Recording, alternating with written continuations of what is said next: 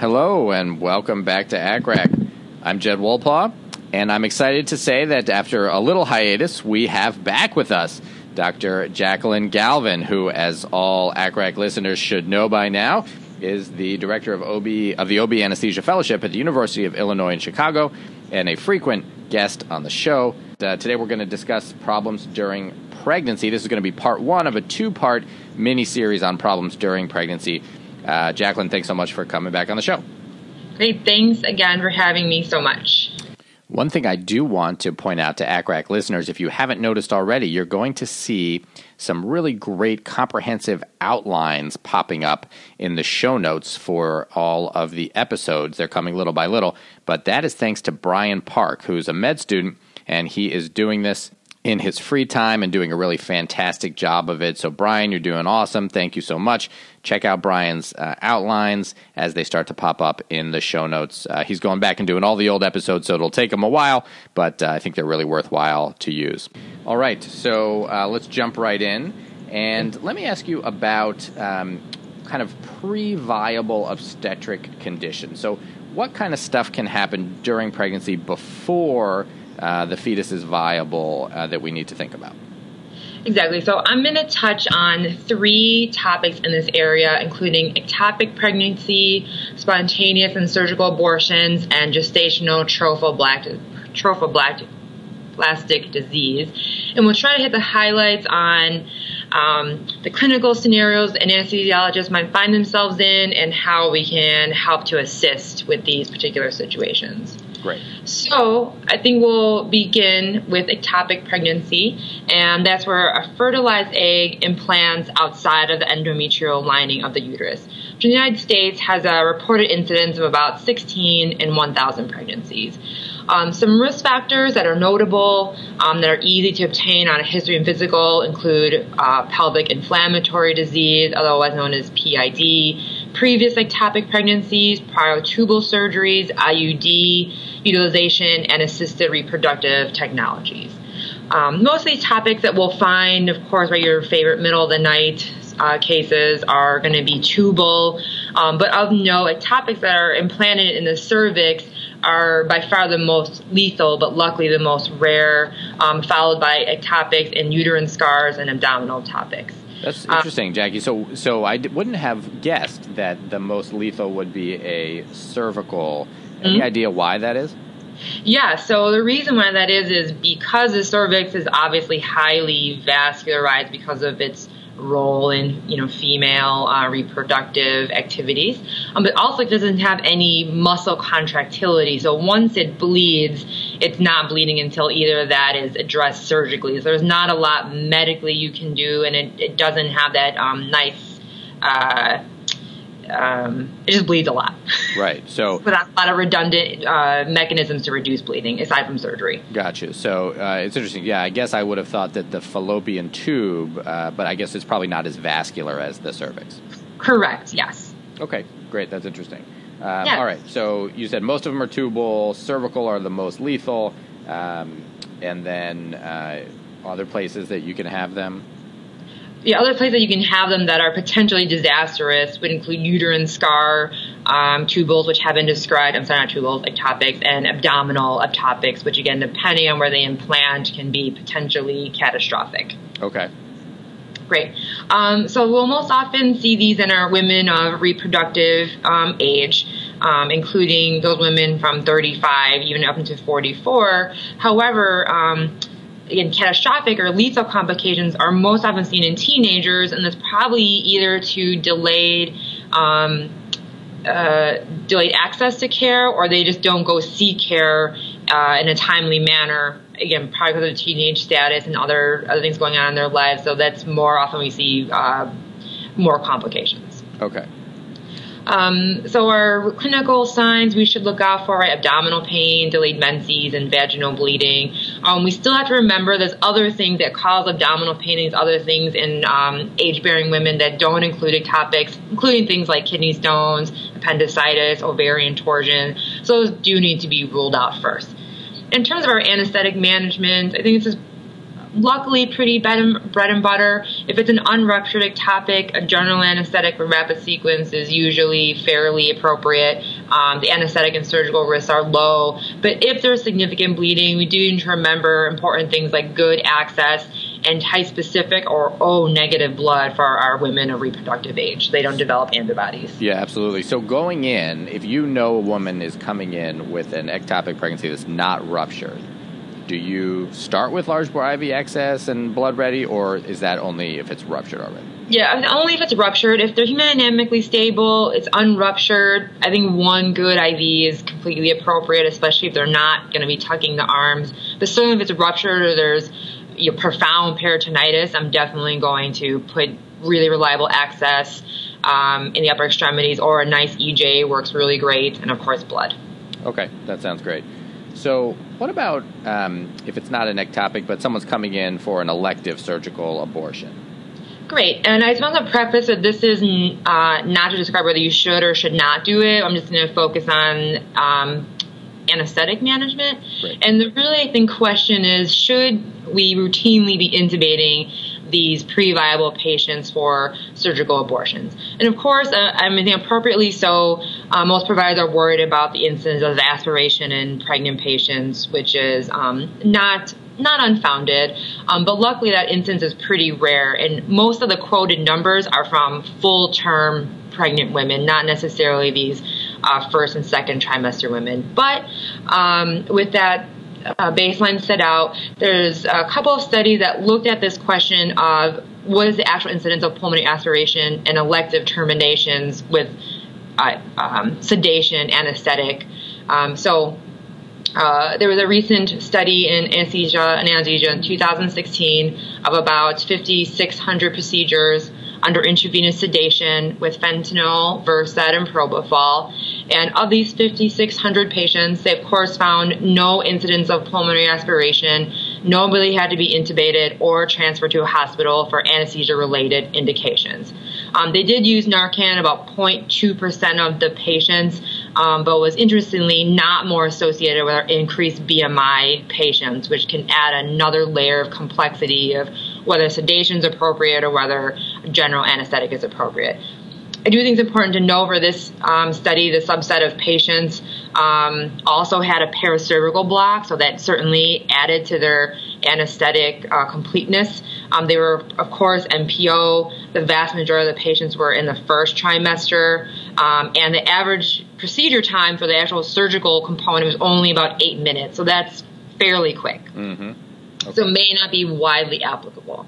Now, Jackie, um, does it does it matter? You know, is there a difference if a woman is coming in at you know nine weeks versus twenty two weeks, or not? That's a great question because most of the the literature and the classic teaching suggests that about that 18 to 20 week mark, or when the uterus is clearly gravid, that the potential for aspiration, we should become more concerned about it. So I think that's where some of these studies are getting at. A few of them actually address those late uh, second trimester patients. Are are they more at risk for aspiration than your early, like you know, first trimester, less than 13 week patients? Okay. Um, so uh, this next um, article that I looked at um, of about 6,200 patients for elective outpatient um, terminations under anesthesia of IV propofol and fentanyl. Again, also found no um, incidence of pulmonary aspiration events or anesthesia events. However, they um, and also there a small minority of patients were over 18 weeks, and they excluded patients with a BMI of over 40. Okay. So again, not really answering the, the question fully. But these last two, um, hopefully, we'll get to more more of that. Um, so again, this other story is a, a Canadian study. Um, that also included a paracervical block as part of their anesthetic. They had 19,000 procedural sedations and again found no incidence of anesthesia related events or pulmonary aspiration events. Um, again, most of the patients, of course, were in that uh, 5 to 18 weeks and very few over 18 weeks. Um, and then uh, lastly, um, another study from contraception in 2016 that did deep sedation, about 300 patients.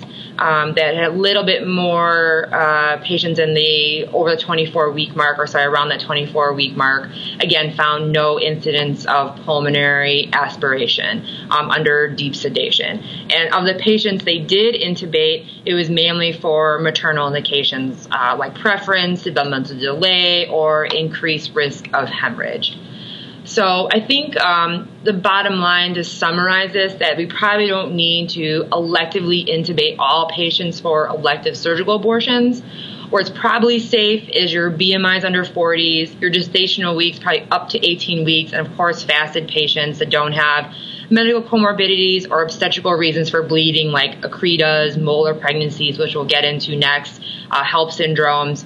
Um, the paracervical adjunct is probably really useful um, and probably underutilized. Where it may be safe to do sedation anesthesia but not intubate, again, that gray zone of morbidly obese patients or patients with a gestational age over 20. Okay. So now, that's kind of summarized. Okay. Now, you know, if a woman at term, uh, you know, certainly we worry about aspiration. So there yes. must be a cutoff somewhere. We're just not sure where it is, and so it it's, sounds like clearly kind of, you know, well less than 20 weeks, kind of no question. And then, as you said, when you get into that 20, maybe to 23, 24, maybe we just don't quite know. It's probably okay, but we just don't have great data. And then right. when you get closer to term, obviously the, the risk is increased. Right, and actually, the more common scenarios where you'll find aspiration in pulmonary, uh, sorry, pulmonary aspiration in pregnant women that are term are emergency procedures, of course, non-fasted patients, and actually during the intubation is actually the time when they're going to aspirate, especially when it's a difficult laryngoscopy. So, I guess the question is, are you really saving these, especially preterm patients that are elective from aspiration if the intubation is the thing that is most associated with intubation. Right. Interesting. Okay. So maybe I shouldn't, I overstated, and we shouldn't say that, that routine term pregnant women are necessarily at much higher risk. Um, not necessarily, but that's certainly not to say that they should all have max for, for things, of right. course. max anesthetics, I mean. Okay. So, um, what about if it's not a, an elective abortion, but it's an intrauterine fetal demise? How does that change things?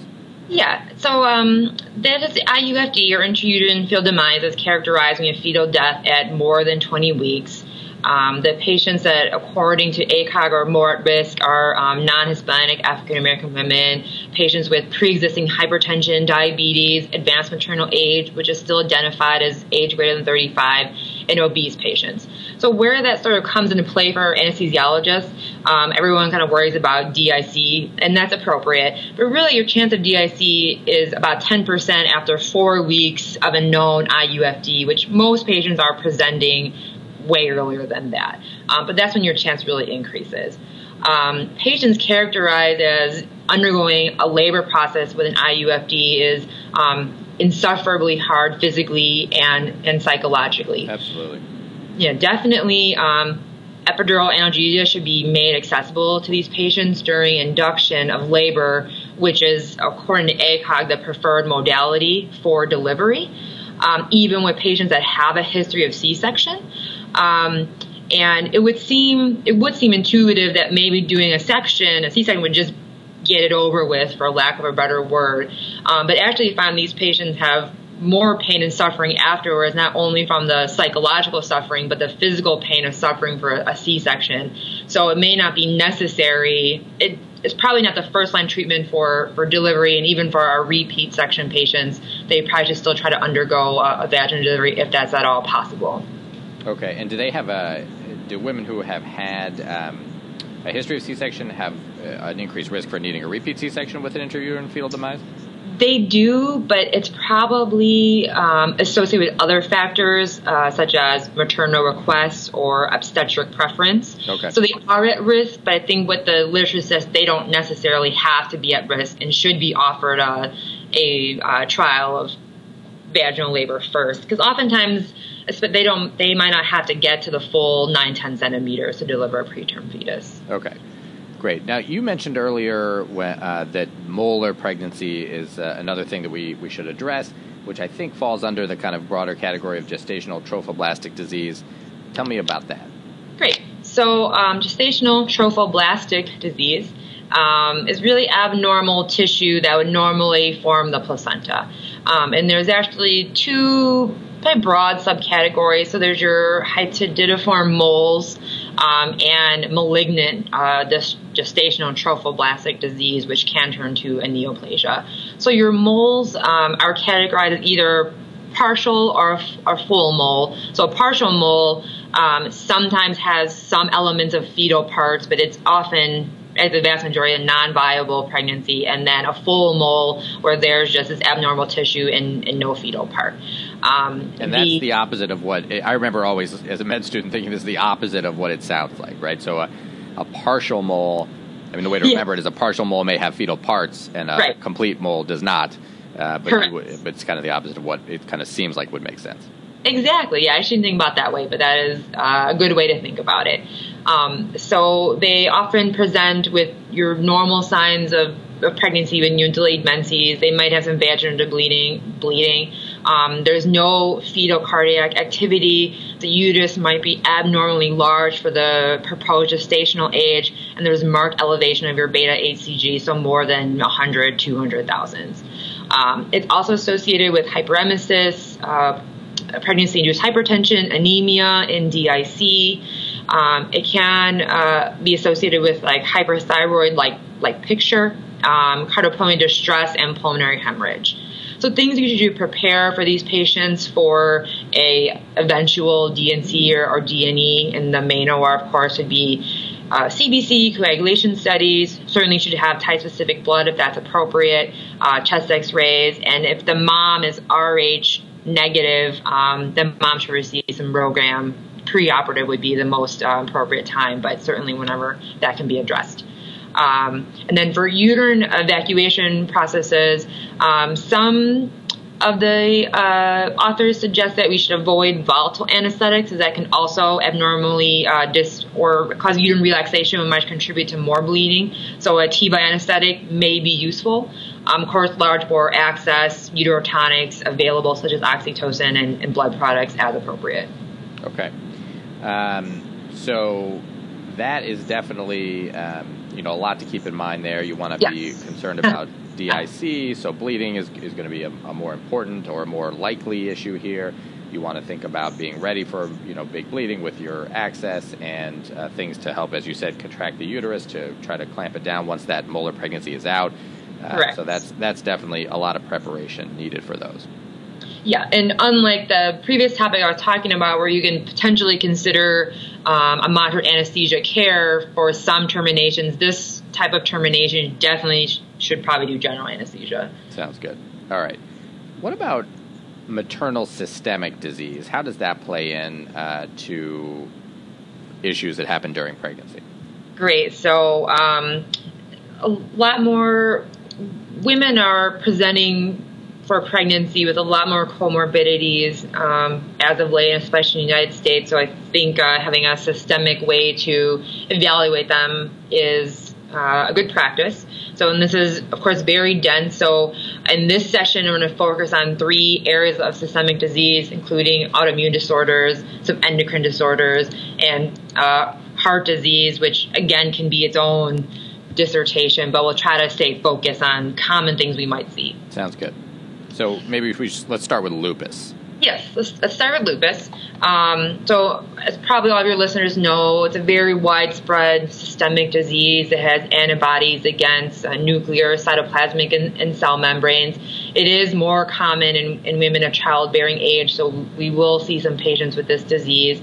Um, the medical management during the peripartum is uh, fairly routine, including, please tell me if I'm saying this wrong or I need to repronounce it, hydrochloroquine, queen, quinine? Is it hydroxychloroquine? Right. I never know how to say that one, but um, that, uh, azathioprine, uh, and some and prednisone. So in terms of the interaction between lupus and pregnancy, so its effect on pregnancy, it's unknown whether your lupus will worsen during pregnancy. Um, but the suggestion is that if you've had major active disease in the six months found preceding conception, that there will likely be a disease flare during the pregnancy period.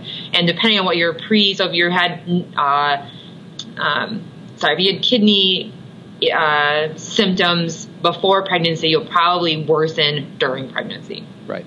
Um, and in terms of the effect of the lupus on the pregnancy, um, uh, what you really need to keep in mind is that a lot of these patients will need, you know, again, a full scale, you know, head to toe um, evaluation and assessment and realize that some of their symptoms might overlap with other diseases or become acutely worse. Uh, so, for example, they might uh, cerebritis or seizures, which can overlap uh, overlap uh, sort of symptomatology with uh, preeclampsia. They get uh, accelerated atherosclerosis, so coronary disease may be an important part of their um, workup. nephritis, as we discussed, may become worse during pregnancy, so like baseline proteinuria um, or protein values may be appropriate. Um, adult respiratory distress, distress syndrome and hematologic disturbances may appear during pregnancy. Um, I want to touch base really quick that it's overlap with preeclampsia. The estimated incidence may be about 5 to 38 percent, again, because it's difficult to distinguish between preeclampsia and nephritis during pregnancy because of lupus. Um, their overlapping symptoms include worsening hypertension, edema, I'm sorry, edema, proteinuria, uh, renal dysfunction, and anemia or thrombocytopenia. Um, and the reason why it's important to distinguish between the two is because the, the, treatment options or treatment indications are different. So your preeclamptic should have uh, blood pressure control and magnesium therapy versus nephritis, they need immunosuppressive therapy. So two different therapies. Uh, but to try to distinguish between the two, um, you could get some urinary sediment or casts and look for those, and that'd be more indicative of SLE or lupus flare rather than preeclampsia. Okay, and yeah, there are some specific antibodies I think that can be tested for anti-Smith antibodies, for example, that are more uh, in line with lupus. Exactly, and for like complement levels, your complement levels will go down during a lupus flare you know, compared to preeclamptic. They should not really have a change in their complement.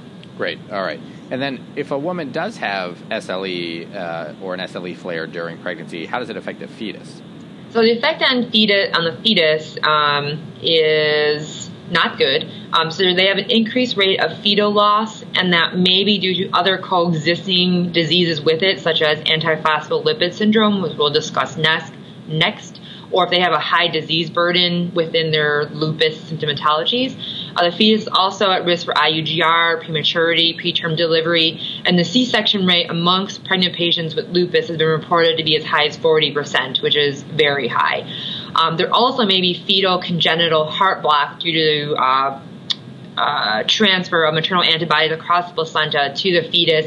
And those patients do need a you know pre-delivery assessment by your neonatologist and may need other uh, advanced care after delivery. So certainly delivering in a place or institution that can provide those services is important. Okay, that makes a lot of sense. And so, what kind of obstetric management do these patients need? So oftentimes they just need close surveillance. As we discussed, they probably need baseline levels of things um, such as urine protein, autoantibody screens, uh, looking for um, things such as antiphospholipid um, and lupus anticoagulants, complement levels. Um, some of these patients may be on thromboprophylaxis based on their presumed risk of, of thrombosis, which we'll discuss in a few slides. Um, and really, vaginal delivery is still preferred unless there's a maternal or fetal indication. Um, so what we need to do as anesthesiologists, again, a full head to toe assessment. We should take a baseline sense of their uh, seizure propensity or headaches to uh, distinguish it from other things that evolve during the labor and delivery process.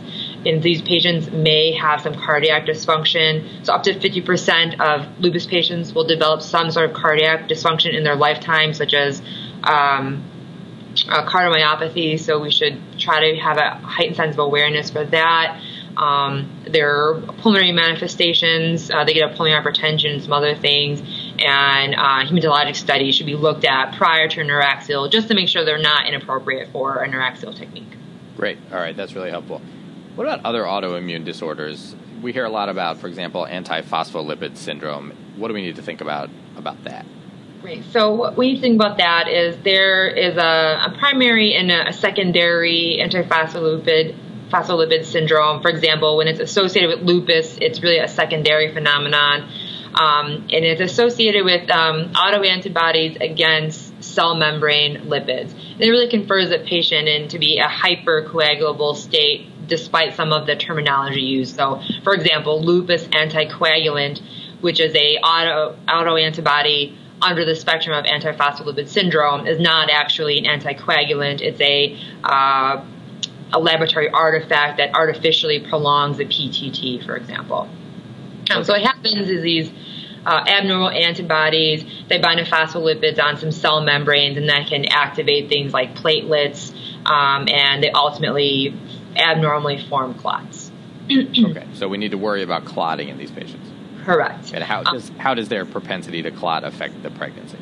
That's great. Uh, that's a great question, rather. Sorry. Um, so, what can happen? A lot of these patients can present with recurrent fetal loss, especially in the um, the later trimesters, the third trimester. So, recurrent late fetal losses should alert somebody to the possibility of antiphospholipid syndrome, which is mostly related to chronic placental infarction.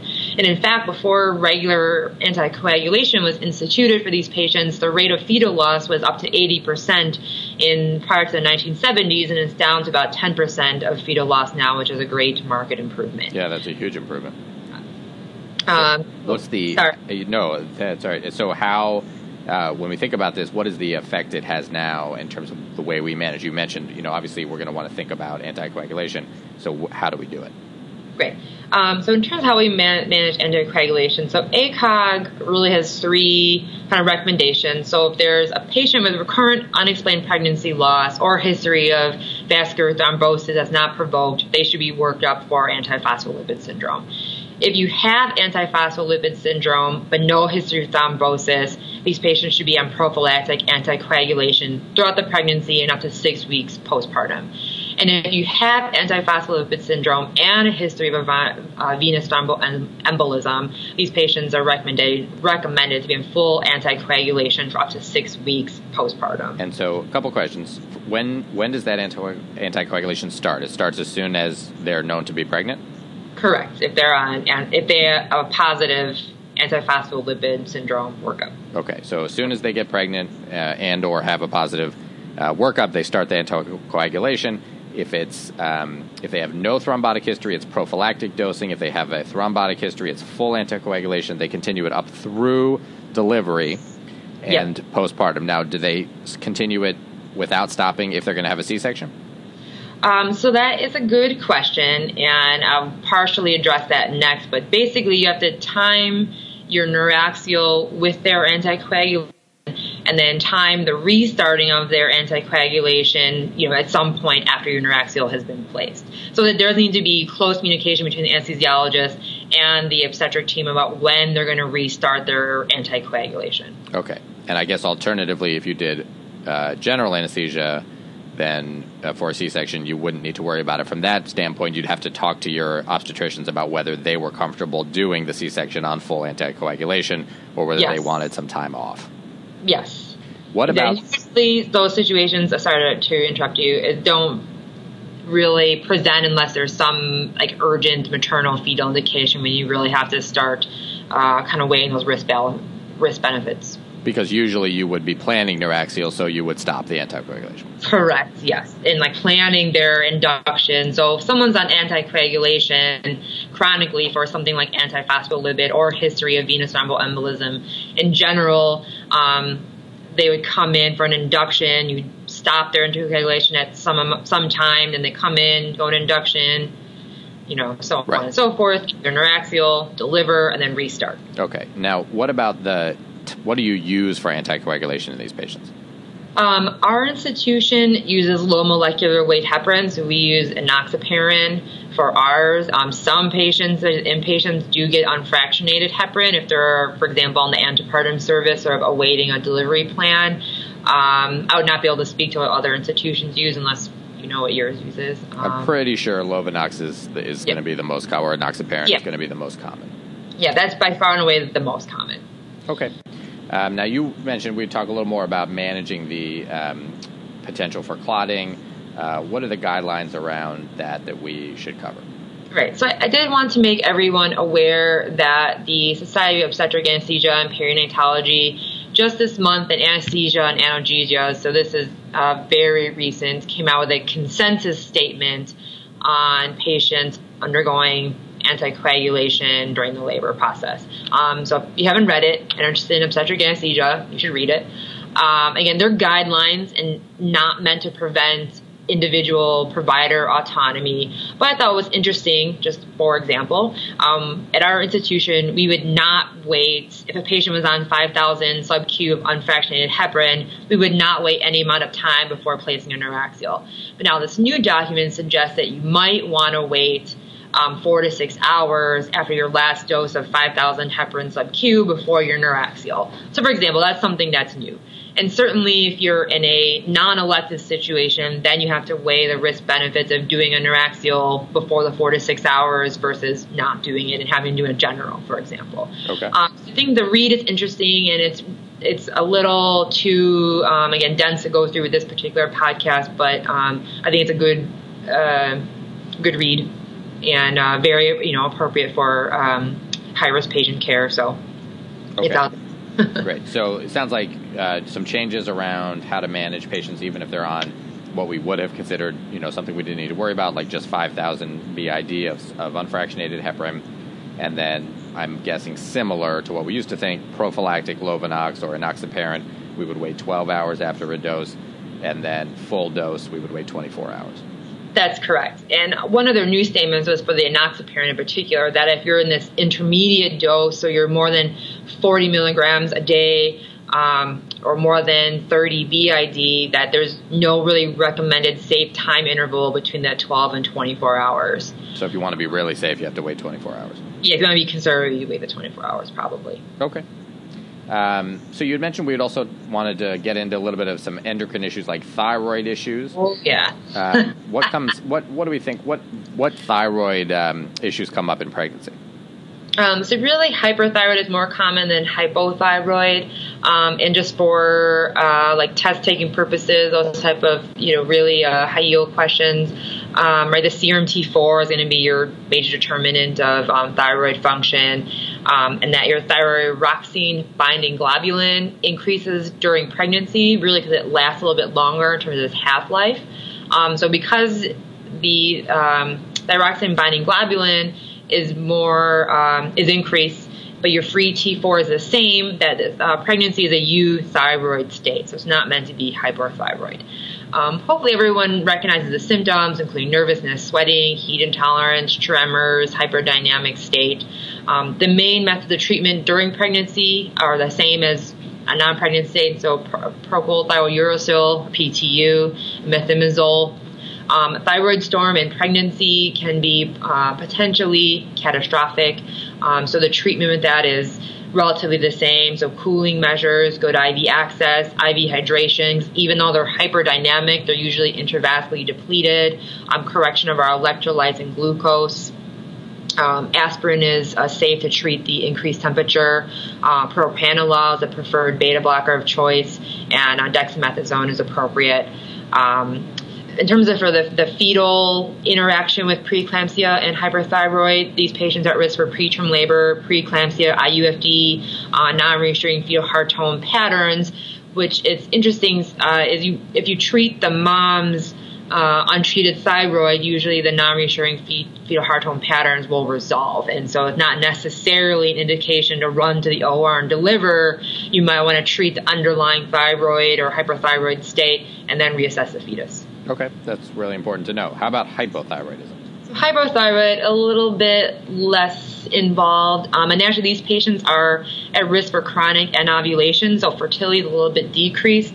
However, there um, is association between hypothyroid and increased fetal loss again, preeclampsia, abruption, IUGR, um, and maternal hypothyroid, especially within the first 7 to 20 weeks of gestation, can actually put the, uh, the fetus at risk for impaired neurologic development. Um, so those patients should be treated with levothyroxine as soon as that um, becomes apparent. Okay, and what do we worry about um, in terms of anesthetic concerns? We should be worried about or screen for things like myocardial dysfunction, coronary artery disease. They may be um, excessively sensitive to your induction agents if you're going to undergo a general anesthetic for some reason, and there's impaired response of the CNS to hypoxia and hypercarbia. So we just want to make sure we're doing things in a well monitored setting for these patients. Okay.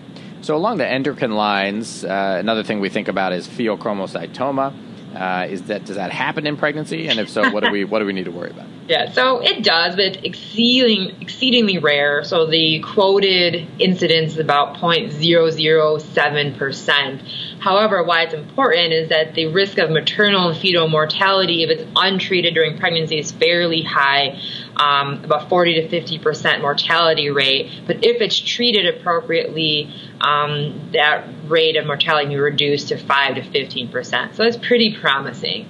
Um, the the difficult part of diagnosing it during pregnancy because again it, it looks like so many other things. It looks like preeclampsia it looks like uh, cardiomyopathy um, it looks like pre-existing cns um, uh, hemorrhage uh, epilepsy cocaine use sepsis thyroid storm mh so it mimics a lot of other things and it's often not diagnosed until really postpartum. Uh, unfortunately if there unfortunately is a, um, a, a maternal death. Okay. Um, sorry. So uh, if you can, if you're lucky enough to diagnose it um, with uh, before 24 weeks, really the um, management is the same: alpha blockade, blood pressure management, and then surgical resection, either by laparoscopic or open techniques before 24 weeks. And what happens if it's not found until after 24 weeks? If it's not found until after, um, you want to do the same thing. So you want to still do alpha blockade and beta blockade to uh, normalize the pressures However, it's a it's a balance between um, causing a little bit of vasodilation in the mom, but not so much that there's uh, inadequate uteroplacental perfusion. So it's a, a balance between those two. Um, there's no preferred route of delivery. So vaginal or C-section with resection at the same time or delayed resection of the pheochromocytoma is appropriate. Um, for vaginal delivery, you probably certainly want to do it in um, in a area where you can monitor, you can have uh, invasive lines, probably an A line, and definitely early epidural analgesia to offset those catechols. And then the recommendation or a, a way to do it maybe to um, densen your epidural analgesia blockade at the second stage. So some an agent like chloroprocaine is nice. You do an assisted forceps to uh, limit um, pushing, which can aggravate the pheochromocytoma, and do something like forceps delivery um, instead of having the mom push like normal. Okay. And what about cesarean delivery? And then for um, C-section, so it's kind of a, a, blend between doing your normal C-section techniques and being ready to resect a pheochromocytoma. So I would recommend like pre-op, um, invasive uh, central line, arterial line, slowly titrated neuraxial just to keep the patient very stable. Um, if you were going to do a general, which in general versus epidural, there's no really uh, one technique that's a, uh, preferred. You want to minimize attempts at, at, laryngoscopy and have the patient very comfortable. Um, you want to make sure you have your vasodilating agents, nitroprusside, nitroglycerin, magnesium, remifentanil, these type of things. Um, and really, what's more important is executing a carefully thought out anesthetic rather than choosing one anesthetic per se. Okay. Are there certain medications that you should avoid? So a lot of the books recommend avoiding sucks because of that histamine release.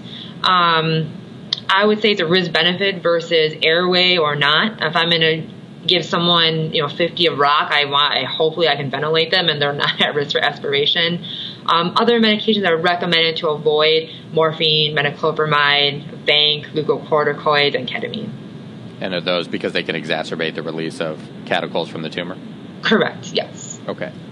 Um, so, what about an, a much more common thing than a pheochromocytoma yeah. would be gestational diabetes? How do we yeah. manage that? What do we think about around that?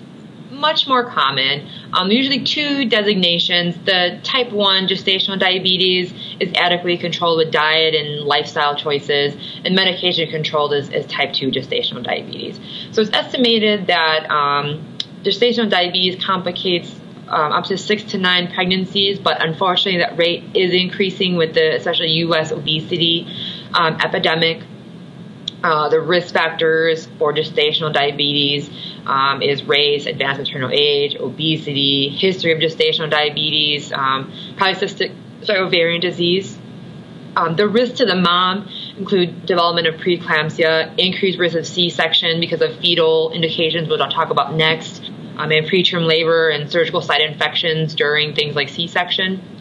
Um, but really, for the, the fetus, they're at risk for neonatal hypoglycemia, right? Because the mom's glucose transfers across placenta to the fetus. The fetus makes increased insulin, and then once that maternal glucose is gone, the fetus has all this insulin and no glucose.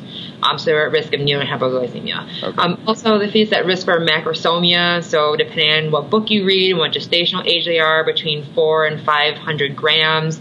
Um, shoulder dystocia, birth trauma, and, and IUFD. Four, 4,000 and 5,000 grams? 4,000 to 5,000 okay. grams. And what book you read, what mm-hmm. you know statement you read, and what gestational age the, the patient is. Okay, and then uh, this you said six to nine percent, right, of pregnancies will will suffer from this. And then, am I right? I think what I remember from just probably thinking back to my third year of med school on OB here, but is that uh, women who get gestational diabetes are at higher risk than the general population for develop for later developing actually type two diabetes. That is that is definitely correct, and other metabolic syndrome type things like chronic hypertension and stuff like that. So often it's not just a transient event in their life and then it's over. They often have long term lifestyle choices to to consider. Okay. Yeah. um, I think where we come into play as anesthesiologists, especially when you're alerted to a patient that has a macrosomic fetus or history of shoulder dystocia, um, certainly uh, in place labor um, labor epidural can be useful, um, can be used if the patient, you know, for whatever reason, has to go for a C-section. So I often, if they don't want an epidural, I often will approach the patient with my anesthetic concerns and say, let's talk about this. And um, at least they know their options and why an epidural would be beneficial to their delivery. Okay. Let's turn to maternal heart disease. Great. Uh, this is obviously a big topic these days. Um, what do we think about maternal heart disease when it comes to pregnancy? Great. So, um, why it's an important topic in today's care of pregnant women is one of the five leading causes of maternal death, and it's really gaining traction in that area, which is again not not really a good thing. Um, it's associated with um, obese parturients, um, African American race, and uh, late or no prenatal care. And the reason why we're seeing more of these patients is because um, there's more of these metabolic syndrome. Uh, uh, women uh, that are becoming pregnant, and there's more women that are uh, making it to vi- to um, uh, to childbearing age, especially those with congenital heart disease, and older women with pre-existing comorbidities are often becoming more pregnant due to our assisted uh, reproductive uh, technology. So we are going to encounter this more as time goes on. Um, and the reason why there's such a sort of negative interaction is because the physiologic changes under pregnancy are often not congruent with uh, with heart disease. So, um, for example, this is going to come up again in um, the next topics here that there's increase of blood volume, the maternal heart rate increases, stroke volume increases, O2 consumption increases, and there's decreased pulmonary reserve overall. So those uh, interactions sometimes don't really mesh well with certain cardiovascular diseases. Okay. And so, what specific diseases do we think of and, and that can affect pregnancy? Right. Some only, unfortunately, going to touch base on three. There are many, many more.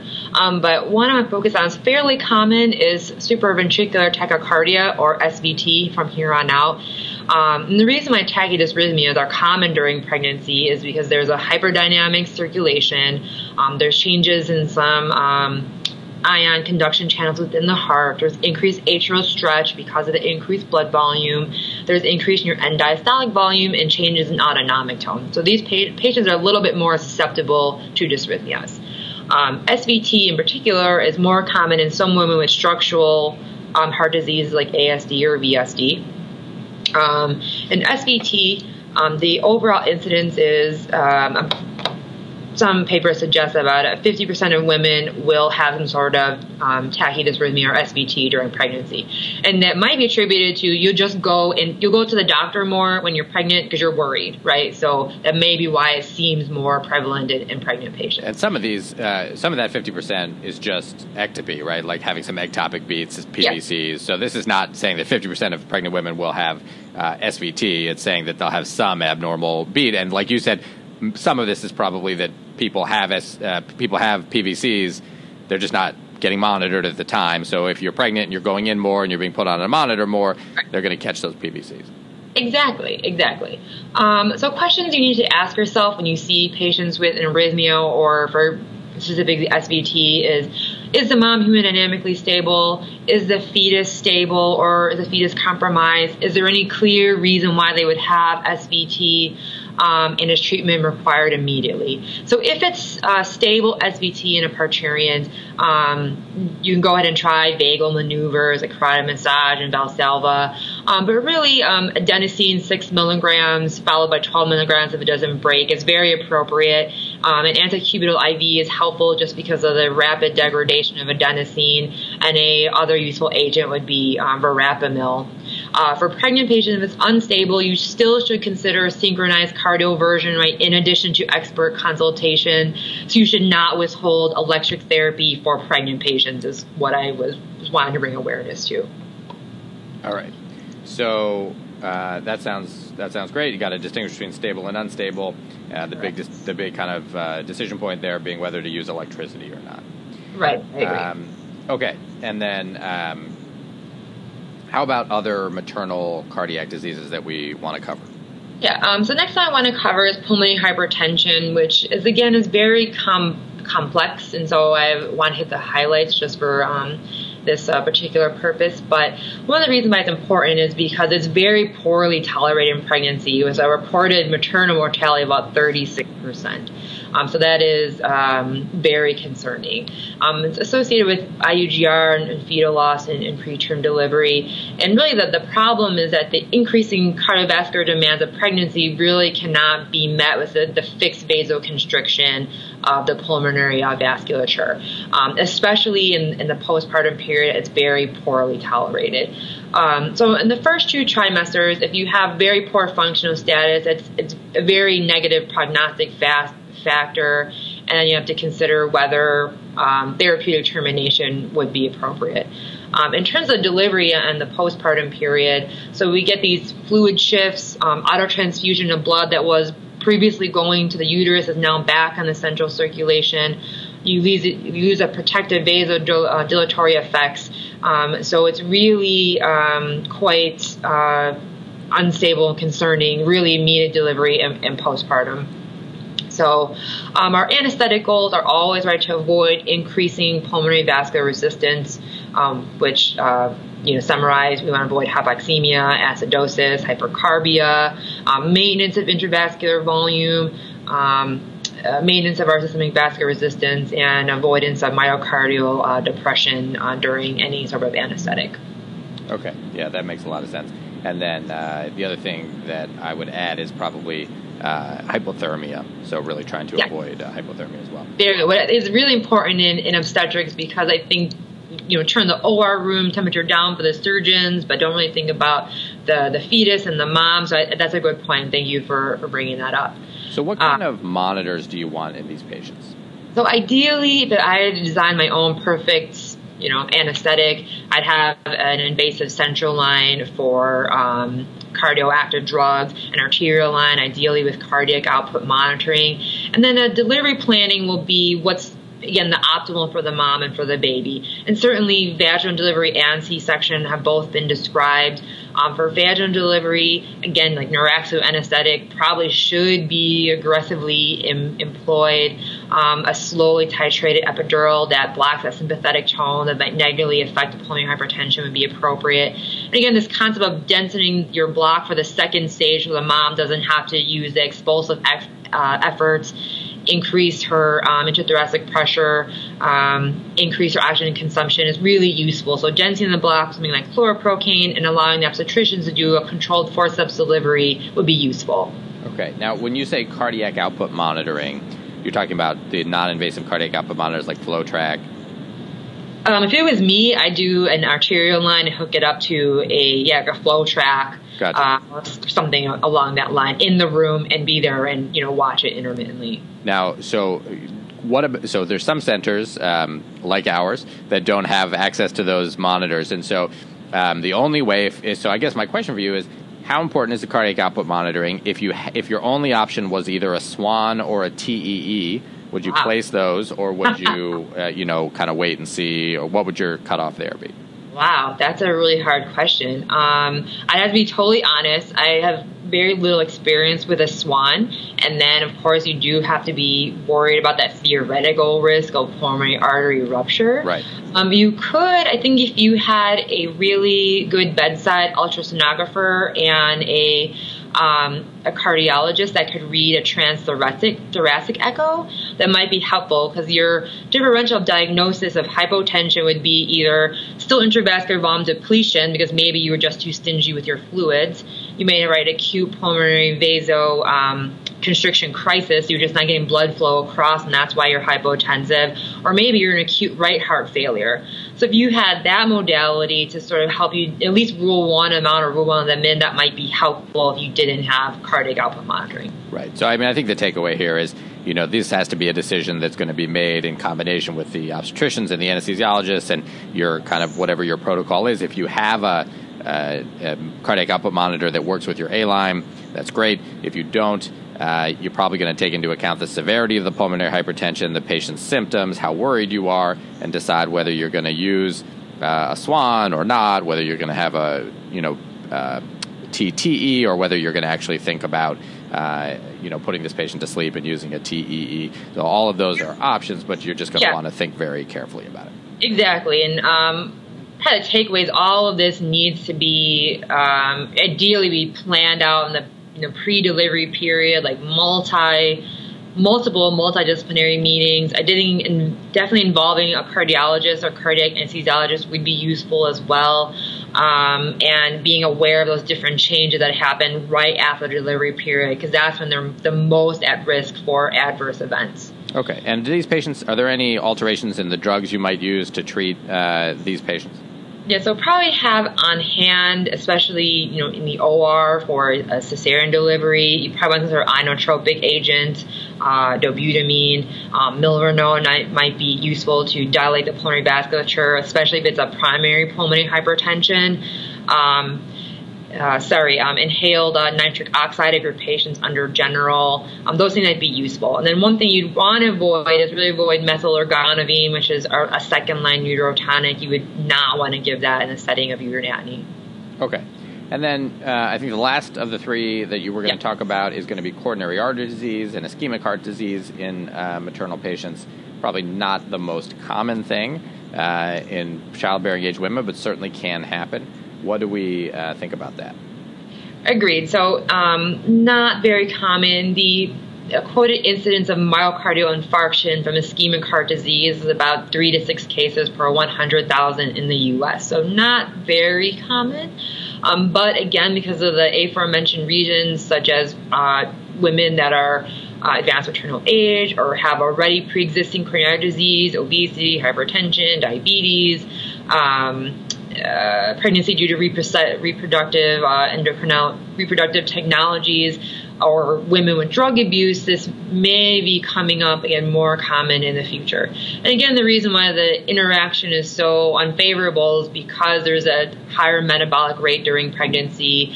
Um, there's all the hemodynamic changes we discussed during the labor and the delivery process that might negatively affect a, a fixed lesion um, in coronary disease. And that's really why the interaction is so um, needs to be sort of well thought out and planned. So it's kind of this, the same repeat of the things we've been talking about, really good multidisciplinary meeting ahead up front, awareness of anticoagulation agents used by the mom if that's available, um, evaluation of recent imaging and cardiac function. And I would argue an epidural during labor is probably a must and um, again doing these uh, assisted second stage deliveries to minimize the maternal expulsive efforts and the associated increased O2 consumption would probably be very favorable. Okay, great. Um, what about should these patients get a cesarean delivery? Not necessarily, and again, I mean, especially I think if they're multiparous and favorable for vaginal delivery, they probably should. And C-section doesn't necessarily protect against those adverse effects. And in fact, I think the, the cardiac output still increases to the degree that it would be unfavorable. So you really have to have a really good maternal or fetal indication for, for a C-section. But it's kind of those same tenants, good access, um, you know, a good way to monitor the blood pressure was invasive or non-invasive arterial line, a nice titratable neuraxial, and probably things like uh, prophylactic, um, you know, beta blockers to maintain a heart rate in a reasonable range um, would be useful. Great. All right. Anything we left out, Jacqueline?